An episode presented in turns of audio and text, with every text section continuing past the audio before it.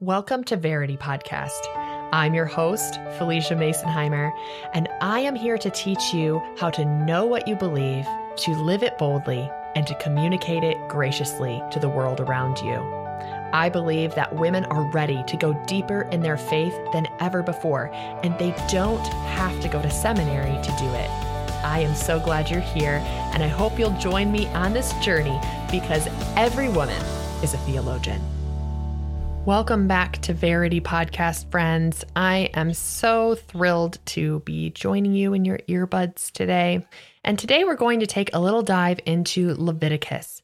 So, over the last eight weeks, we've done this broad, sweeping treatment of theology and how it applies to our lives. The last eight weeks have concentrated on the chapters of my recent book, Every Woman a Theologian, which takes you deeper into the truth of who God is based on biblical, historical theology.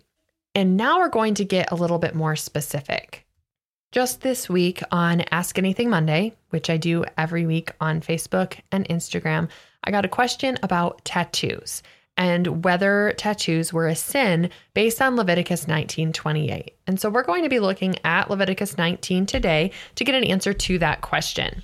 But I love this question because I think it actually gives us a great example of how to exegete or draw out the biblical meaning of a text when it was written in a time and culture very different from ours. I get this form of a question quite often. Why is there a law against boiling a young goat in its mother's milk? Why is there a law against mixed fibers? And how do we understand these laws today?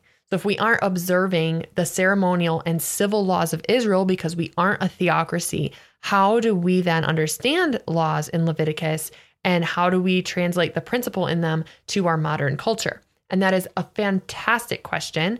It has a lot to do with the interpretive journey. I think I talked about that back on the episode about interpreting the Bible correctly. And we're going to revisit it really quick just as a reminder of what it is. So, the interpretive journey is a Bible study method or a method of exegesis, really, that was invented by the writer J. Scott Duvall. He has an amazing textbook called Grasping God's Word. I used it when I was getting my religion degree.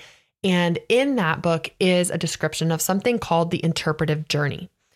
Basically, what it is, is it, it looks at these texts and it teaches you how to take the text from the culture and context it was written to today without rushing application and without just reading whatever meaning you want onto the text. A lot of people struggle with this. A lot of people rush application. They they don't like reading things like Leviticus because they feel like they can't find the application and they don't understand that a lot of times exegeting scripture, drawing out the meaning is slow. It takes a lot of work and a lot of patience. So, what we have to do here is we have to start with Scott Duvall at the beginning, which is in the text itself in Leviticus 19. He says the first step of the interpretive journey is to ask what's going on in their culture and their context. What was it like in their day? And so we know that Leviticus 19 was written to the people of Israel when they were at Mount Sinai. They have covenanted with God. God has covenanted with them. And he says, okay, I'm going to live with you and I'm going to be your God. But here's how you need to live to have my holiness dwelling with you. And in those laws, we see the first half of Leviticus concentrated on relationship with God, and the second half concentrated on relationship between humans. Holiness was expected in both of those relationships. And so in Leviticus 19, we're in the second half talking about relationships between humans and holiness required of the humans who are living with God. And this is one of those laws. It has to do with tattoos. Talks about specifically marking oneself or cutting oneself and then putting marks on your body. And so we'll talk a little bit more about that in a second, but Leviticus 19 is about holiness. It's about being a holy people because a holy God lives with you and has saved you. Sound familiar? Sounds a lot like how we are called today. So here's Israel in their context receiving this law. They're also entering a land with a, a huge Canaanite presence.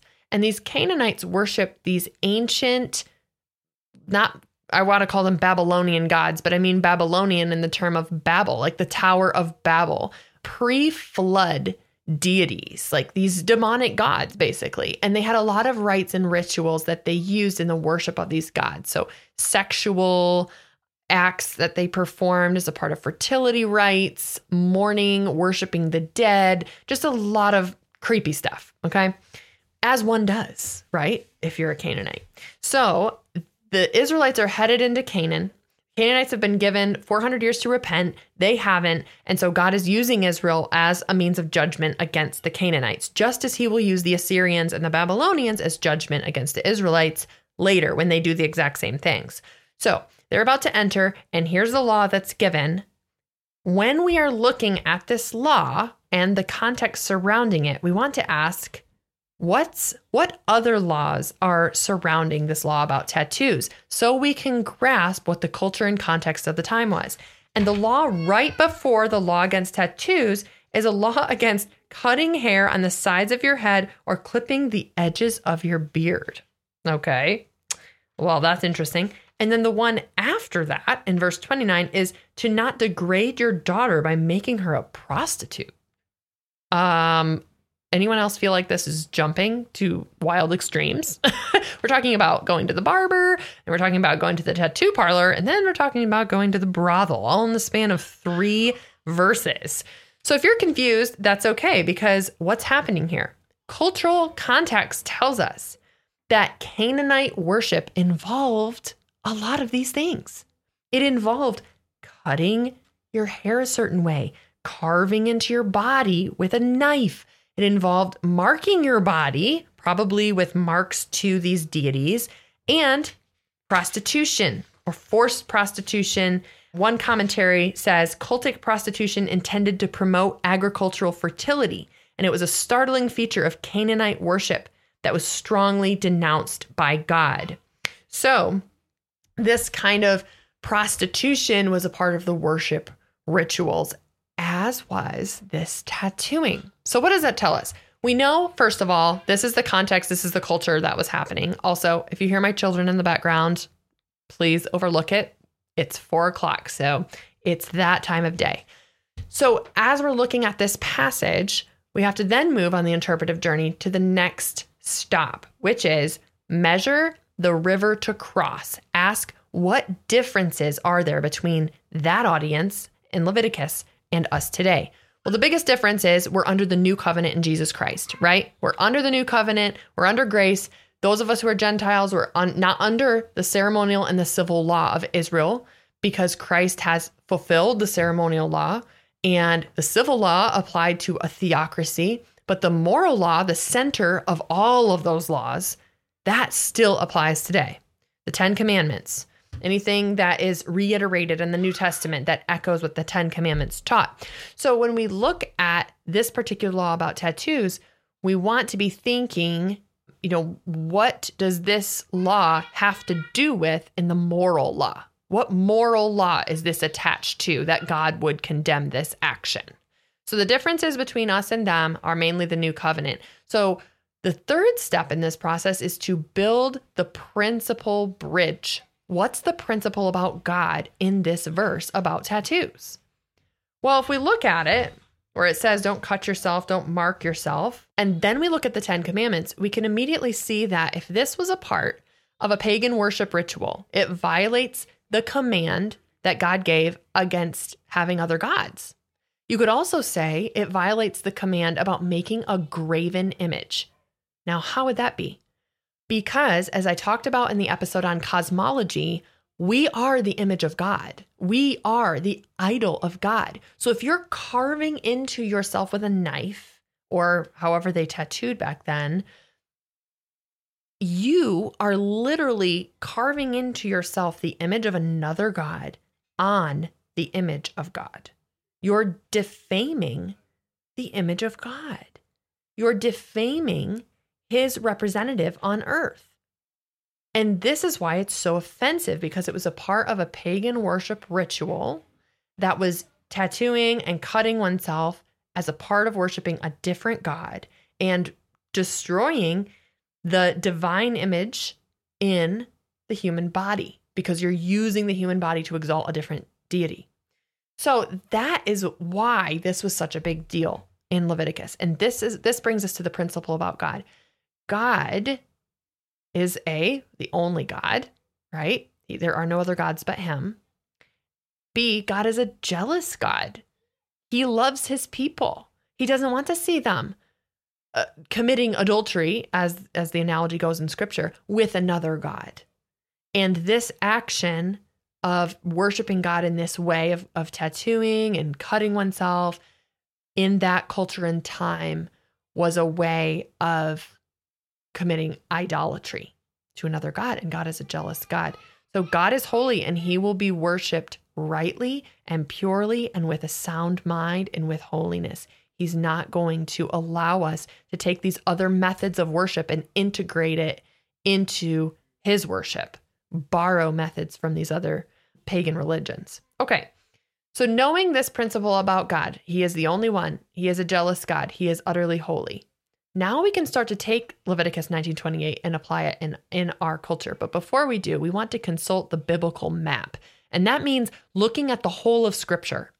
Does the whole of scripture line up with what we found out about God in this passage? And it does. The whole of scripture says God is holy. God is a jealous God. There is no other God but him. So the principle we've found in this passage, it lines up with the rest of scripture. We're not coming up with this brand new idea about God that isn't found anywhere else in the Bible. It's consistent. And now we can translate that principle to our modern era and we can ask, how does this truth about God apply to me today? So, what do I do about tattoos today? If in the culture back then, tattoos were used as an act of pagan worship, they were used to denote that you were worshiping another god. They often were very dark or evil. They involved cutting as part of these worship rituals. What then does that mean for me today? How do I understand a tattoo today? Well, I would ask those questions. Is the tattoo I'm getting giving allegiance to a different god? Is the tattoo I'm giving uh, getting honorable to my body and to other people? Is it something wholesome? Could I see it lined up against the fruit of the spirit and it would, you know, match up? Or is it something that's really dark or really distracting from what is good and wholesome? Am I using this tattoo to align with something in my culture or with a specific set of beliefs that's not aligned with Christianity? So, if you run through these questions, you'll find that it's possible to get a tattoo without worshiping a pagan god or aligning with cultural ideals or getting something that is dishonoring to your body.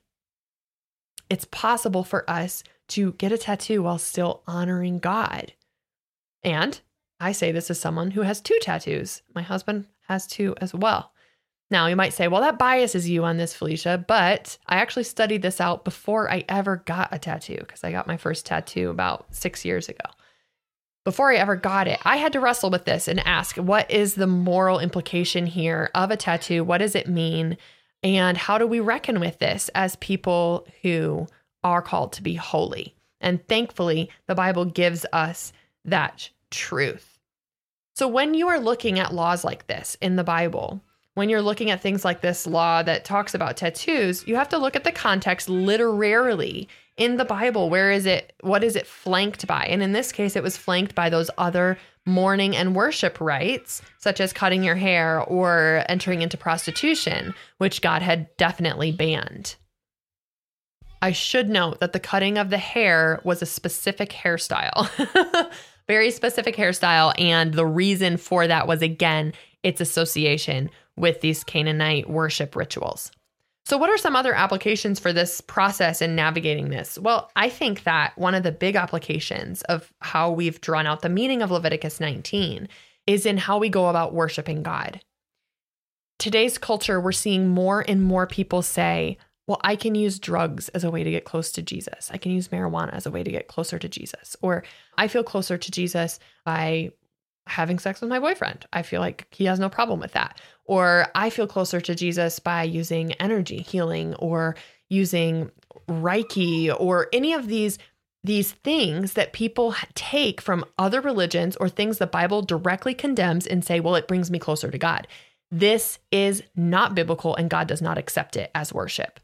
It is so important we recognize this. This is the exact same method that Israel tried to use when they refused to destroy the places of Canaanite worship, the high places. Over and over, God said, Destroy the high places, take them down, do not worship in them. But Israel did not take them down, and instead they tried to combine their worship of Yahweh with the methods of the Canaanites. And that's what we're seeing today.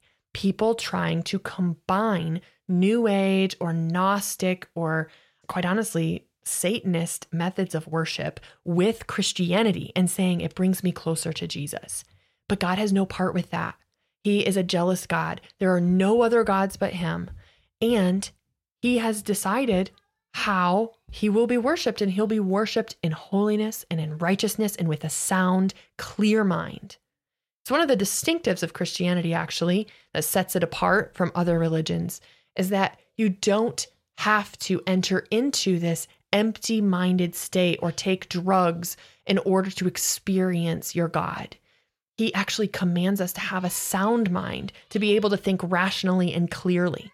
And so, this is an important part of this conversation because the Canaanite worship rituals involved drugs and alcohol and orgies and all of this stuff that God condemned. And later on in Greece, we see the same thing. In Rome, same thing. And what does the Old and New Testament say over and over and over again? I have called you out of that. So, when we're thinking about tattoos, we actually get to expand the conversation to think bigger. Am I living as if God is the only God?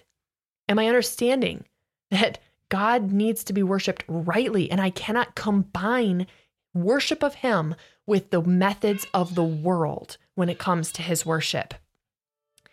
This is a challenging passage, but it's so relevant for today. We may be free to get tattoos, but we're not free to worship God according to the world's methodologies. And scripture gives us a better and clearer and more righteous way, the holy way, the way to come to God with a clear mind and an open heart, a God who loves us and wants to redeem us and wants to set us free.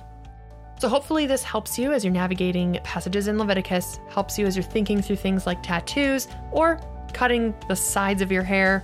I hope this will be helpful to you as you navigate these passages and as you have discussions with your friends about the application of Leviticus.